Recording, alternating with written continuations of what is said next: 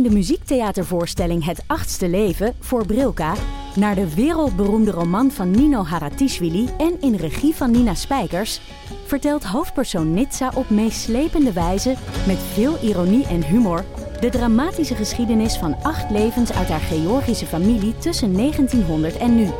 Een hartverscheurend en tegelijk troostrijk drama verteld vanuit het perspectief van vrouwen uit verschillende generaties.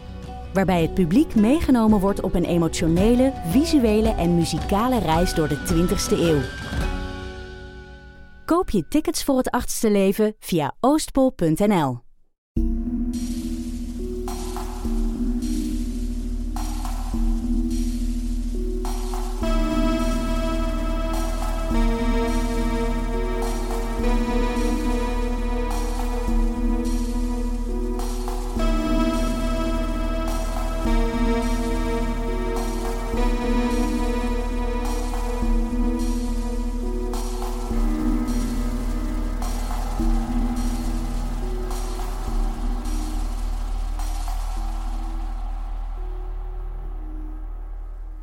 Welkom bij aflevering 12 van de pot. Nee!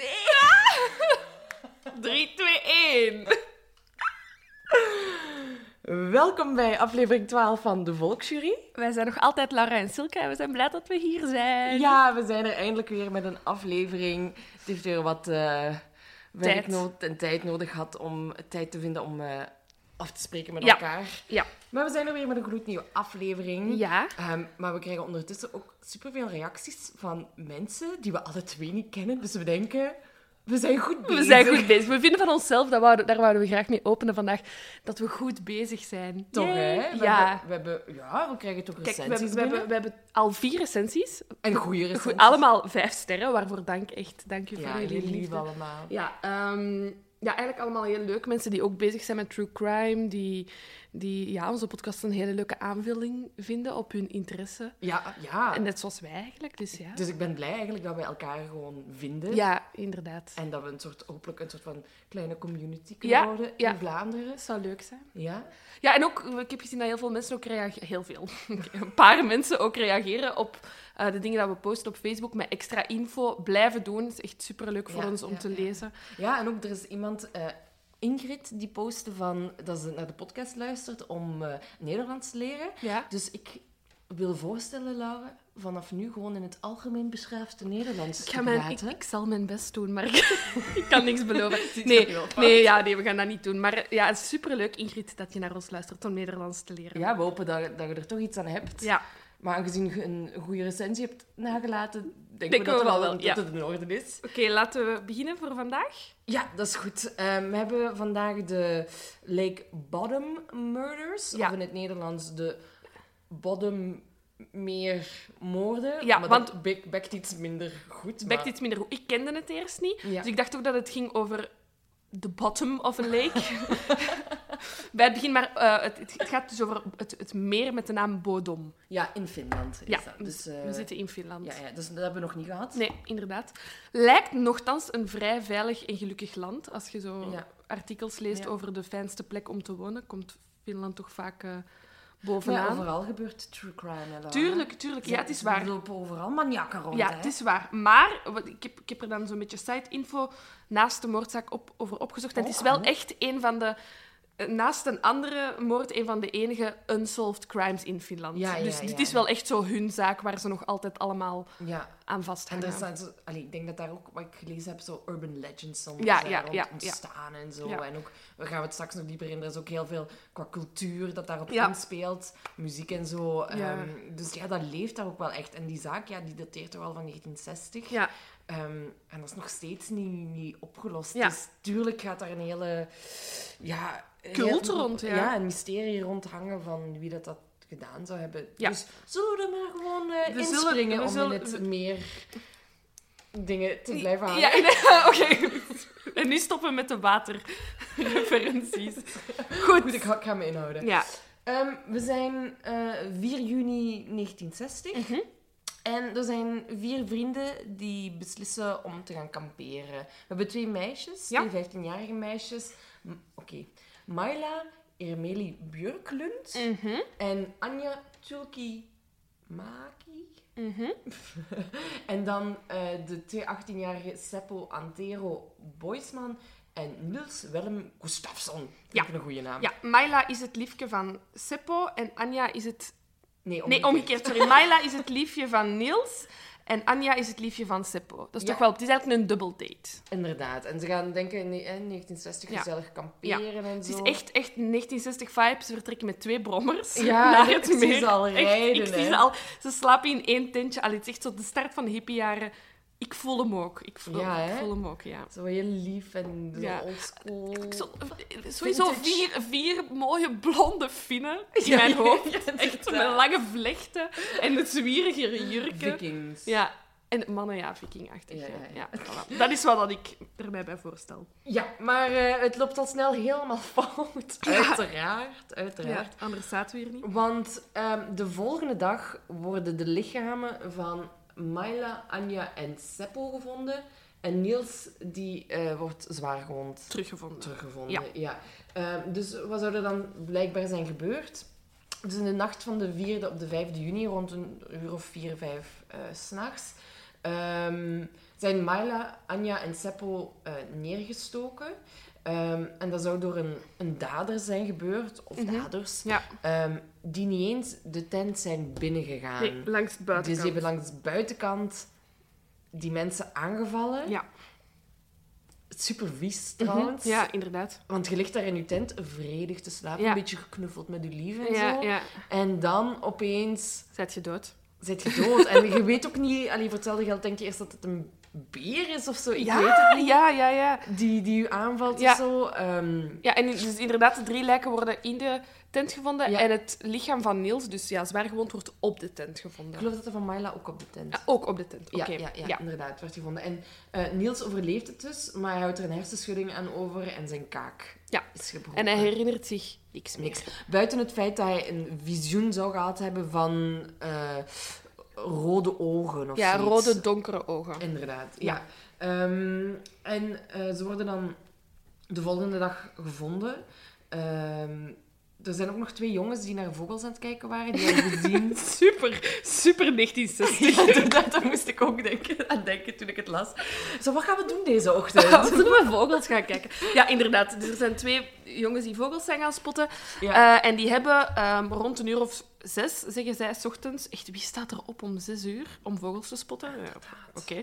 Maar die hebben toen een blonde man aan de tent eh, gezien. Gezien, Ja. ja. En En, die- die, diezelfde blonde man is later door een andere jongen die aan het vissen was ook gespot. Ja, klopt, inderdaad. Dus, blonde man. Blonde man, ja. Ehm, en dan uiteindelijk, die jongens hebben daar verder niks mee gedaan. Nee. Ik vraag me dan af, hebben die dan die lichamen niet op die fucking tent zien liggen?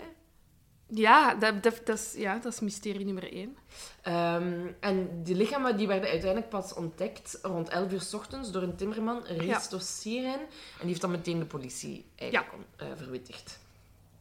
Dus dat zijn eigenlijk kort De feiten, ja. van wat er die nacht of die ochtend gebeurd is. Probleem nummer één, dus naast het feit van de blonde man en de getuigen, zijn er geen verdere getuigen en er worden geen moordwapens gevonden. Nee, nee, nee. Dus er zijn steekwonden bij alle slachtoffers en ehm, ja, ook, eh, ja, ze zijn ook geslagen met, waarvan ze denken dat het stenen zijn. een, of, of object, een, een, een rond... een rond, voorwerp. stomp object, ja. Ja, inderdaad. Maar dus er wordt niks rond de crime scene gevonden. Nee, buiten wat ze wel nog terugvinden zijn een paar Spu- schoenen. Ja, ja, Die van Niels zijn. Ja. Op 500 meter van Maar- ja. de crime scene. Inderdaad. Dus dat is ook ja, een beetje raar. ja. En er zijn ook een paar voorwerpen gestolen. Ja. Ehm, en sommige daarvan worden ook teruggevonden en sommige niet. Nee, ja, waaronder wat, wat bijvoorbeeld achtergelaten is, ehm, zijn motorsleutels. Ja, en een ehm, jas. en, een, en een jas. En wat er... eh, zaken die zijn meegenomen zijn portemonnees van de vier, kleding, een rugzak. En sommige van die dingen zijn effectief teruggevonden en andere zijn Ja, voor altijd verdwenen.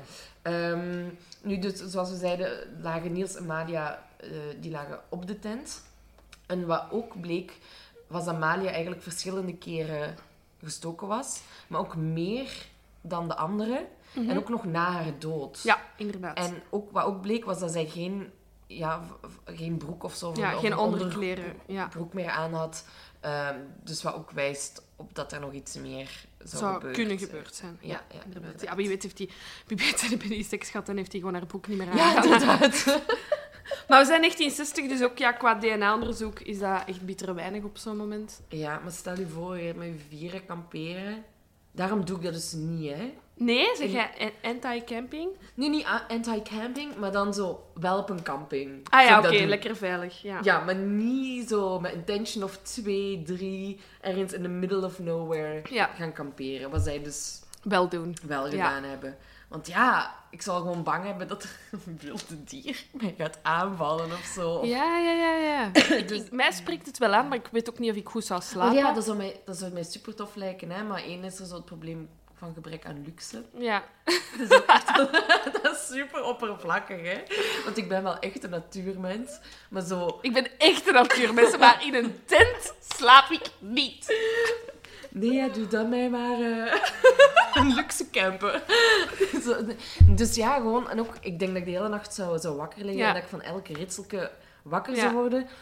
Omdat ik gewoon schrik zou hebben. Ja, ja. Ehm, je hebt, er is niemand anders bij in de buurt. En ja, natuurlijk heb je ook al die horror fucking movies. Ja, ja, ja. Waar, waar, waarvan die soort dingen in gebeuren. Ja, dat zit dan gebrand op mijn Netflix. En dan ben ik ervan overtuigd dat dat ook bij mij gaat overkomen. En het kan dus effectief Het kan effectief. in real life Ah, ja, ik heb een scoutsverleden, dus mij spreekt dat wel aan, dat kamperen.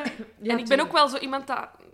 Ik kijk super graag naar horrorfilms Mm. en ik zoek dat dan ook wel zo een beetje op. Allee, ik ga het niet uitdagen. thrill. Ja, nee, maar zo de, de dingen van... Woe, hier kan iets gebeuren. Ik vind dat wel super spannend. Oh nee, als wij vroeger zo bosspelletjes s'nachts deden, ik scheet hem in mijn broek. Ah ja, ik vind dat super... Ik, heb... maar ik vond dat ook super tof, hè? Maar ik scheet er wel, wel Ja, echt ja, in mijn ja, broek. ja, ja, ja, ja, ja, ja.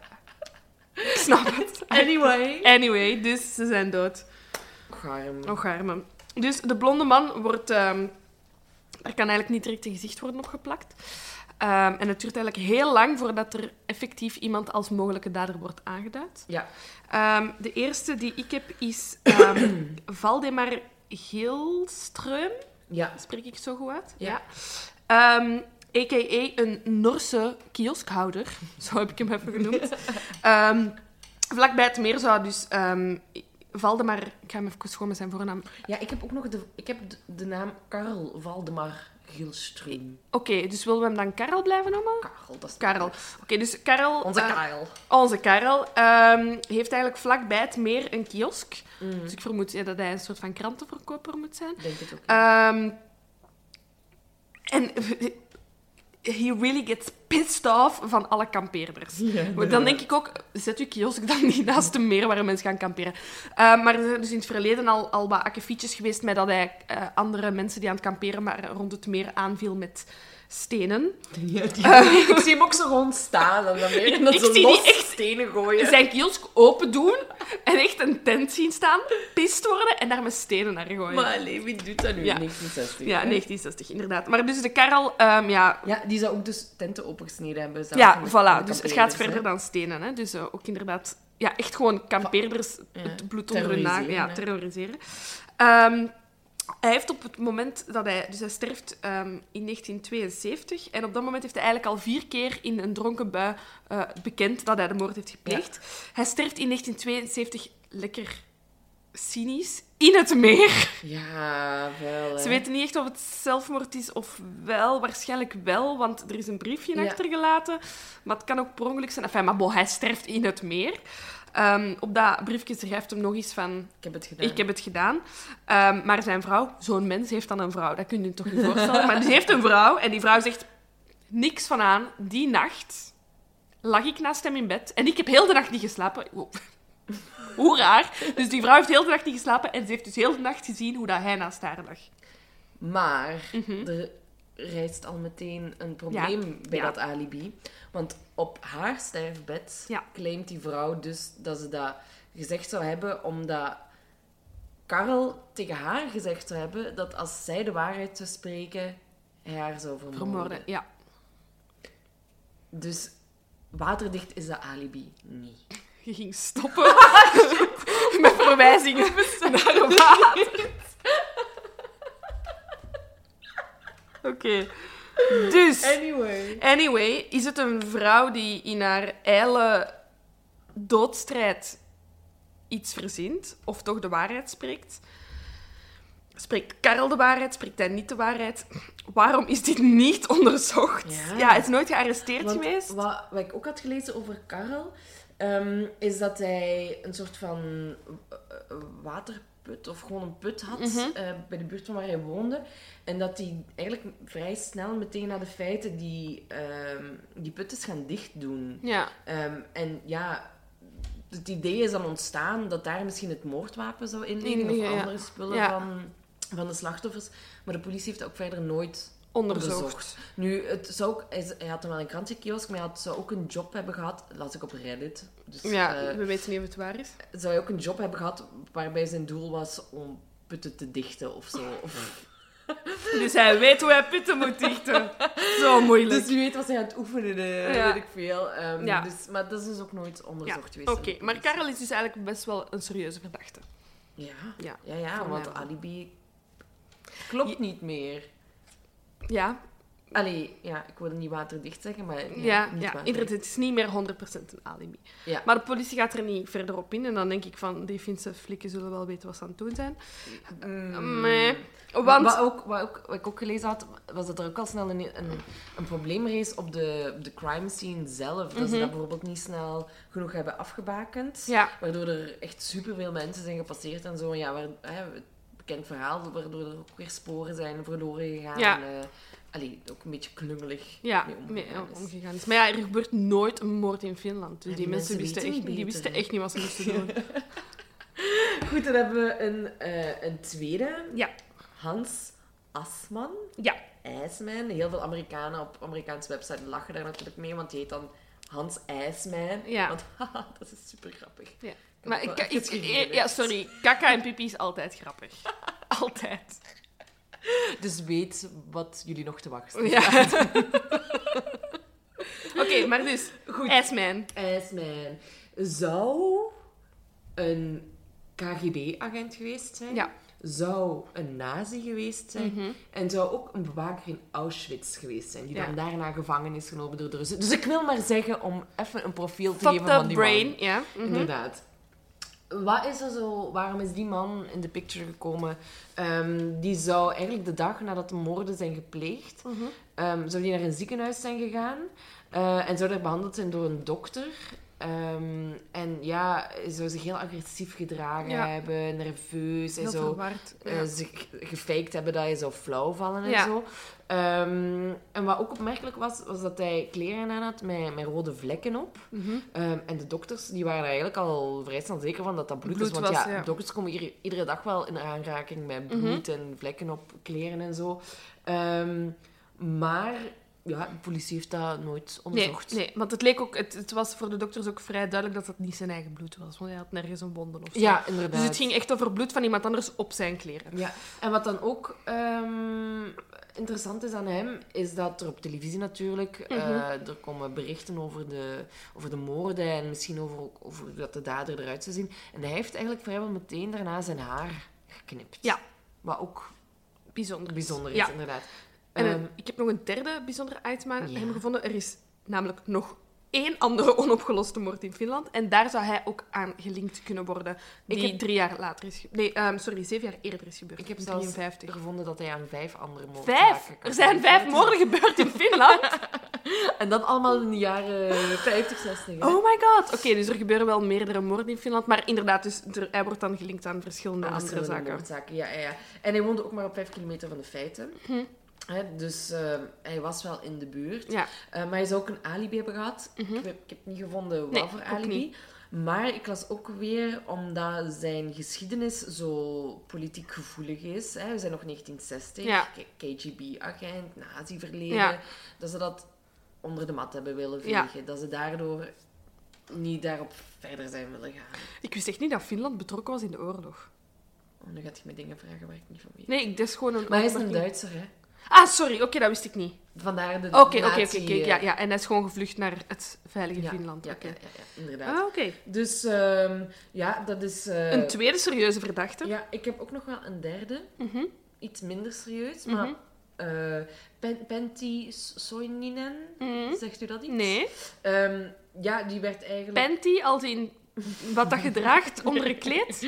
Nee, nee, nee. Het is P-E-N-T-T-I. Dus eigenlijk gewoon fonetisch panty. Panty, oké. Hm. Mhm. Ehm, en die, eh, ja, die kwam eigenlijk in, in beeld omdat hij in de jaren 60 terecht was gesteld voor verschillende gewelddadige feiten. Mhm. Ehm, woonde vlak bij de moordplek en is ook ondervraagd geweest door de politie. Mhm. Maar die beschouwde hem eigenlijk gewoon als een psychopaat en verklaarde dat zijn bekentenis eigenlijk nonsens was. Want Want- psychopaten plegen echt geen moorden. Inderdaad. Never. Maar, Mhm. opmerkelijk detail, die heeft zelfmoord gepleegd op de verjaardag van de feiten. Wat is dat met die vinnen? Maar sorry, maar wat is er met politie? Ik ga, ik ga echt... Ik ga morgen solliciteren bij de flikken, want ik kan het In beter. Finland? ik weet niet, wat hebben we afgelopen maanden nog tegengekomen? In Finland, in Italië, in Amerika? Amerika, in België.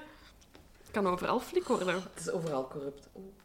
Oh. Oh, oh! Volgende podcast moet ik alleen opnemen. Je bent zo gelyncht. Gelyncht, ja.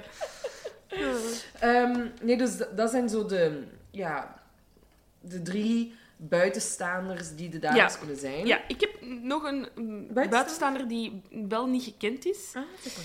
Ah, zeg maar. er werd ehm, aan de enige overlevende, Niels, gevraagd om eh, ja, toch een soort van robotfoto te Ah. maken van de dader. Ja. Ehm, echt, ja, ik heb de foto's gezien. Het is echt een fucking freaky beschrijving. En het ziet er echt zo'n onmenselijk getekend mens ja, uit. we gaan het op de Facebook Ja, maar op de begrafenis van de Oh, dat slachtoffers is zo vies. Oh. is er een soort van groepsfoto. Foto.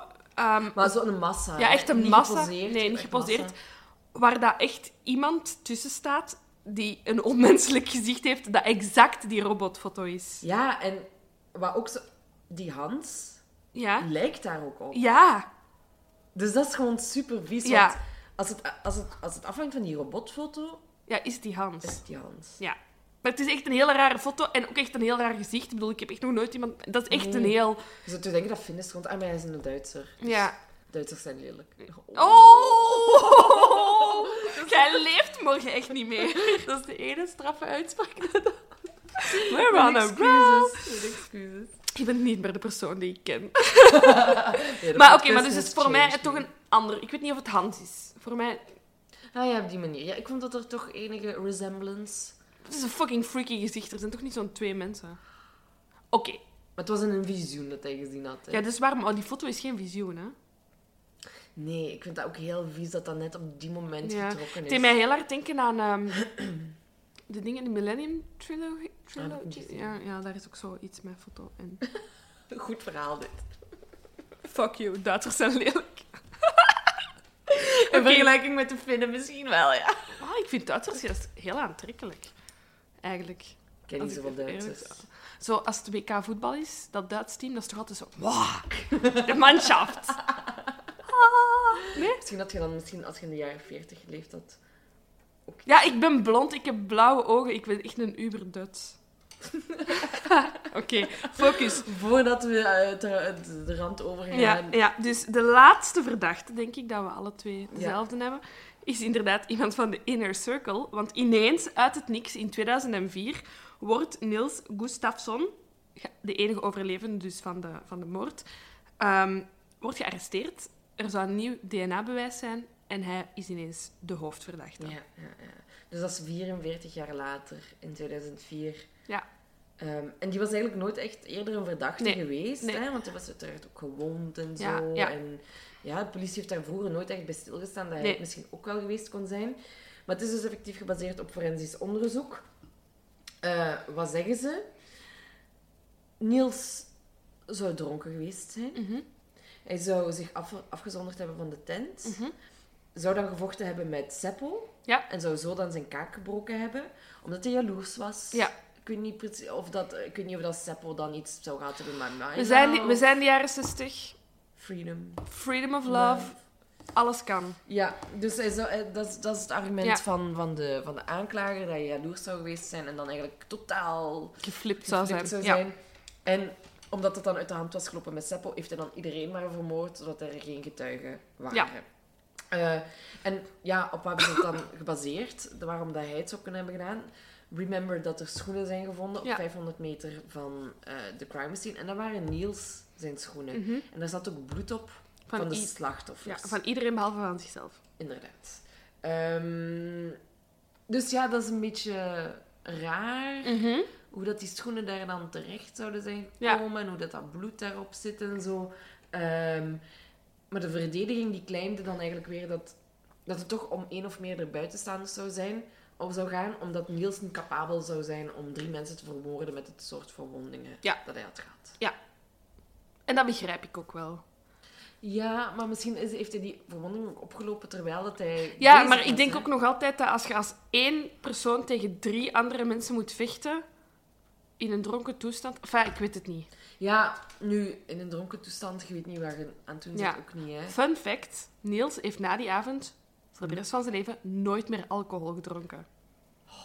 Dat is wel een Dat extra argument. wel, eh, ja, want eh, wat, de, wat de aanklager ook zou zeggen, is dat hij ze dan vermoord heeft. En hij had Mhm. inderdaad ook effectief zelf met steken ook. Mhm. Maar dat hij die zichzelf zou hebben toegebracht. Ja. Ehm, en dat hij dan zijn schoenen heeft uitgedaan en die dan ergens is Ja. gaan verstoppen of zo. Nu ja, moest die moord de dag van vandaag gebeuren, zou dat perfect zichtbaar geweest zijn. Men- dan, dan zoeken ze in een lab hoe dat, of dat die steekwonden door... Ja, je ziet dat, hè, of dat je dat zelf hebt gedaan. Je ziet of dat die verwondingen door een gevecht zijn gebeurd. Of dat die knokels van die, van die Seppo vol bloed hangen van Niels. Allee, enfin, Ja. Vandaag de dag zou dat echt clear case zijn. Maar ja, we zijn 1960 en er is gewoon heel veel DNA-materiaal verloren gegaan. Ja. Iets wat dat de onderzoekers in 2004 ook heel graag hadden willen eh, checken is omdat de moord is gebeurd toen dat de, zogezegd de vier mensen in de tent lagen. En dus van buitenaf in de tent ja, is aangevallen geweest. Dan, ehm, dus zou het bloed van, de, van, van vier mensen langs de binnenkant van de zeilen van de tent moeten zijn. Ah ja. Ja. Ehm, en zij hadden... eh, Maar ja, dat is dus één grote bloedmassa eh, nu, uiteraard. Ja. Ehm, maar moest die moord nu gebeurd zijn, zouden zij perfect kunnen zien of dat er effectief vier DNA-sporen van binnen zitten, of maar drie. Want dan weet je... Allee, Dat is jammer eigenlijk, hè. ja, Oh. ja, Again, ik zie het voor mij hoe dat die daar alle vier lagen. ja. Of drie. Of drie, ja. En dan... Ja, want je zit ook in die tent en je kunt niet meteen weg. Ook Nee. niet, hè. Nee, nee. Dat is totale paniek geweest daar in die tent, hè. Ja. Je zit vast, want ja, je moet je rits... Allee, ik weet niet... Ik denk dan aan de moderne tent, maar dat is al zo... Mijn binnentent en een buitentent. Eigenlijk wel, ja. Maar dat is al, dat is al Ja, toen ja, ook niet het geval het geweest. Maar je zit gewoon... Dat is claustrofobisch om met vier in zo'n tent eh, te zitten. Ja, Zo twee lapjes stof en zo. En ik kan me inbeelden, het is donker, dat je niet meteen de uitgang ook niet vindt of zo. ja, en wilt je naar buiten? Daar staat uw moordenaar. Oh, ja, ook al. Ik, zou- ik zou niet weten wat ik zou doen. Ja, Ik zou doodgaan. hè. Ik zou echt gewoon doodgaan. Ik zou proberen te vluchten, maar toch doodgaan. Ja? Oké. Hm. Nu, ehm, even over de Niels. Hij is vrijgesproken. Ja. Maar ehm, met iets dat we al een paar keer zijn tegengekomen hier. Hij is vrijgesproken ehm with probable cause. Mm. Dat is een beetje wat dat we allemaal, allee, ook al in, in andere zaken hebben gehad. Hij is vrijgesproken omdat er te weinig bewijs is. Mm. Niet omdat hij onschuldig is. Ja, en wat, wat ik ook wel interessant vond, was dat hij sinds de eerste dag dat hij dan ja, beschuldigd werd of zo, had gezegd dat hij zich niks ervan kon, herin- van kon herinneren. Ja. En dat hij onschuldig is geweest. En een journalist heeft dan tijdens de rechtszaak gevraagd van ja, hoe kunt je nu zeker zijn dat je onschuldig bent Als je het niks meer kunt herinneren? En ehm, dan heeft hij gewoon gezegd van ik ben onschuldig, punt. Punt. Ja. Klaar. Ehm, en na de rechtszaak heeft hij ook nooit meer met de pers Nee.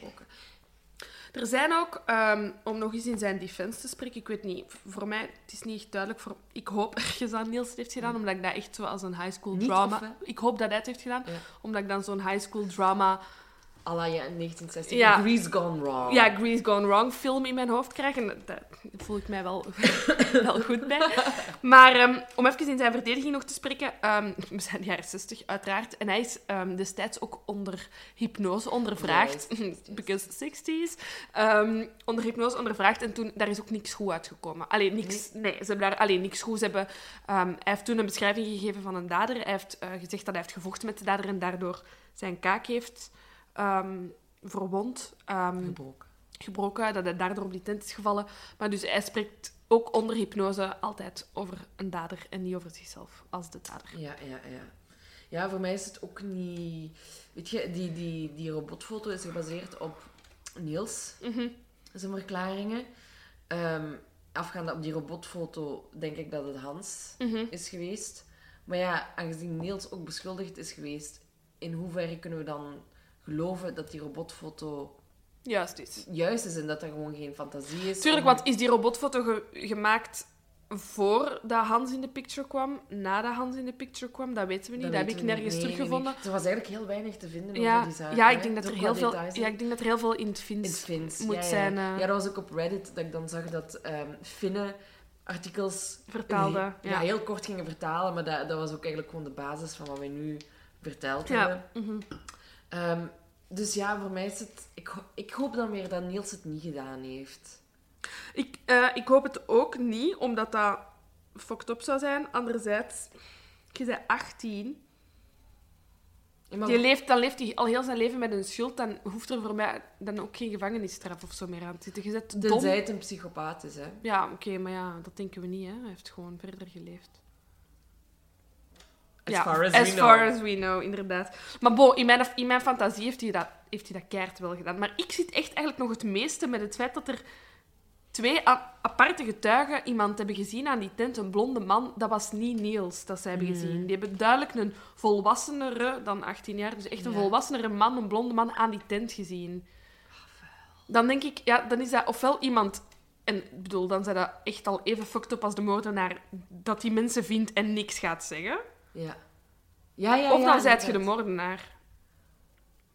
Maar wie weet dacht die man ook gewoon van... Als ik nu iets ga zeggen, dan ben ik het... Dan... Ben ik misschien ja, schuldig. Ja. Maar ja, b- tuurlijk, het beste wat je kunt doen is Ja. wel even de politie Ja, wat dan uiteindelijk die timmerman ja. gedaan heeft. Wat ik eigenlijk het allerbijzonderste aan die zaak vind, wat ik niet heb teruggevonden en dus ook niet weet of het gebeurd is of niet, maar zijn er duikers in dat meer op zoek gegaan naar het moordwapen? Dat dacht ik dus ook, hè, dat het Dat is het eerste aan wat ik denk dat is, in het wa- dat ligt in dat water. Tuurlijk, ik heb dat ook Net zoals die gedacht. portefeuilles, als Niels het heeft gedaan, dan heeft hij die weggesmeten. En dan veel verder dan... Wa- Wat is ook het punt van Niels om die kleren en zo... Misschien om op een dwaalspoor Ja, voor een alibi. Toch? Maar dan smijt je dat... Verder dan het meer is die niet geraakt, hè. Dus Nee. dan vraag ik me af, hebben ze, dat zal ook wel bedoeld. En dat, dat- anders zijn je echt een amateur als je niet in dat... Maar dat, dat is gewoon zo wat mij een beetje bezighoudt. Is, er is veel dat in Niels zijn, Niels zijn na- nadeel spreekt, maar ook wel veel dingen waarvan ik denk, ja, die is 18, zoveel kennis van de wereld en moordzaken heeft hij niet. Nee. Dat van die schoenen, dat zie ik hem zelf nog doen. crime fanaat was, hè. Dat is waar. Je weet het niet, Dat weet je niet. Dat weet je niet. Nu, het verhaal, om eh, met een vrolijke noot te eindigen, heeft ehm, best nog... Ja, inderdaad, heeft echt wel zo wat cult Status. status in, eh, in Finland. Ik heb gelezen dat er recent een eh, film over is gemaakt. Ehm, waar dat... Want ik dacht, hoe ga je dat verfilmen als je dan moet je een dader kiezen? Maar het gaat zo over vier vrienden die naar de plek gaan om de moord te onderzoeken. Oh, en uiteraard... Ja, een beetje Blair Witch Project. En uiteraard, ja, van Moet alles. Ja, voilà. Oh. Ehm, ja, goed. Ik wil die ook echt zien. Kijk maar alleen. Ja? Ja, nee, nee, Oh, nee, ik nee. Dat ga ik echt nooit kamperen. Eh, dat en dan iets, iets anders bijzonders dat ik ben tegengekomen. Dat, allee, dat, blijkbaar, ik ben niet van die wereld, maar dat in de wereld van de heavy metal wel Ja. heel gekend is, is The Children of Bodom. Bodom. Het is een metal bandgroep die ondertussen al twintig jaar bestaat. En die op hun naam zijn gekomen, die zijn van Espoo. Dat is de stad eh, die, ja, vlakbij het meer, waar ook eigenlijk de vier slachtoffers van afkomstig waren. Die door een telefoonboek aan het gaan waren op zoek naar een goede bandnaam. Ja. En ehm, zo wat op de, die namen van die mensen. En zo, ah ja, juist, daar is een moord gebeurd. En dan ja, zichzelf Children's of Oh. Bodom hebben genoemd. En wat ik ook heel interessant vind aan die band, is dat die op elke hoes van Ja, een plaat vies! de Grim Reaper hebben staan. Ja. Hoe heet dat in Nederland? De... Pietje de dood. Pietje de Dood, Ja. ja. Pietje de Dood hebben Dus staan. op- Vuil. Dat vind ik echt heel vies, hoor. Ja, ik, ik weet het niet. Ik weet niet of... Moesten wij een metalband hebben, zouden wij ook zoiets doen. Ja, maar het is gewoon zo de, de gedachte die daarachter ligt. Ik snap dat dat niet heel die cultuur past van metal en weet ik wel en zo, maar het gaat wel ver, vind ik, om je Children of Bottom te noemen, terwijl je weet dat daar vier jongeren, of drie jongeren in ieder geval, vermoord zijn en daar een hele waas rondhangt. En oké, het is gelukkig al van 1960 Mhm. geleden, maar... Ja, ja, Ja, het is, het is een beetje freaky. Dubbel. Nu, ik heb ze een kans gegeven.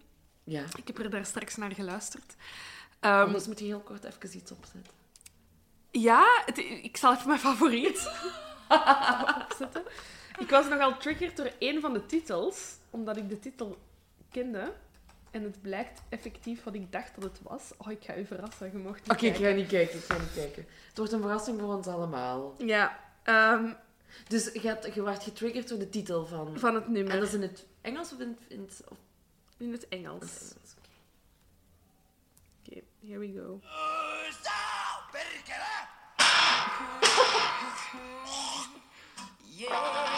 Nee! Die heeft Britney gedaan.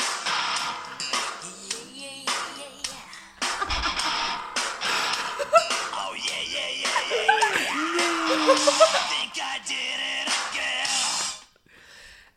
my god. The Children of Bottom hebben Oops, I Did It Again van Britney Spears gecoverd. Maar dat vind ik cool. Dat is super Dat vind cool. ik super dus echt, cool. ik, ik, ga die, ik heb hem bijna in de playlist gezet. Gewoon omdat ik zoiets had van, dit is zo leuk. Ja. Zalig. Ja, ja. Zie, die, maar het feit dat die Children of Bottom als naam hebben gekozen, wijst ook alweer op een vleugje humor. ja, inderdaad. En dit dan ook. En dan Ja. vind ik het wel weer heel cool dat ze zo die werelden laten Ja, samenkomen. Van popmuziek en metal. En het is allemaal oké. en... Ja, inderdaad. Dus ja, ze hebben, ik, ze hebben mijn hartje wel gestolen. En sowieso, als ik ooit een band opricht, ga ik mij ook naar een moordzaak noemen. De bende van Nijvel. Ja, zoiets. Zoiets. Sowieso. Maar de bende van Nijvel komt er binnenkort ook nog wel eens aan. Ja, moeten we echt eh, een jubileumaflevering extra Oh, lang. Vijf afleveringen gewoon, los. Pas op, hè. Don't get me started. Nee, eh, als jullie dus, onze luisteraars die altijd leuke reacties achterlaten, als jullie zelf nog suggesties hebben van moordzaken, Graag. graag. Echt Ja, super graag. En laat vooral ook weer nog recensies achter. Ja, en, en- comment en zo. We vinden dat super leuk. En als je toevallig Fins spreekt, vertaal alle artikels dat je over deze Dat is moordzaak vindt. Ja. Misschien Ingrid, want ik heb de indruk dat hij toch heel veel talen spreekt. ja, ja, ja. Voilà. Ingrid, bij deze. Als je ook Fins spreekt. Voilà, goed, dan ronden wij hier weer af. Ja. Fijn dat jullie weer geluisterd hebben. En tot de En volgende. tot de volgende keer. Doei. Tada! Nog even over die grootse en epische muziektheatervoorstelling. Het achtste leven voor Brilka is een marathonvoorstelling van 5 uur. Koop je tickets voor deze bijzondere theateravond via oostpol.nl.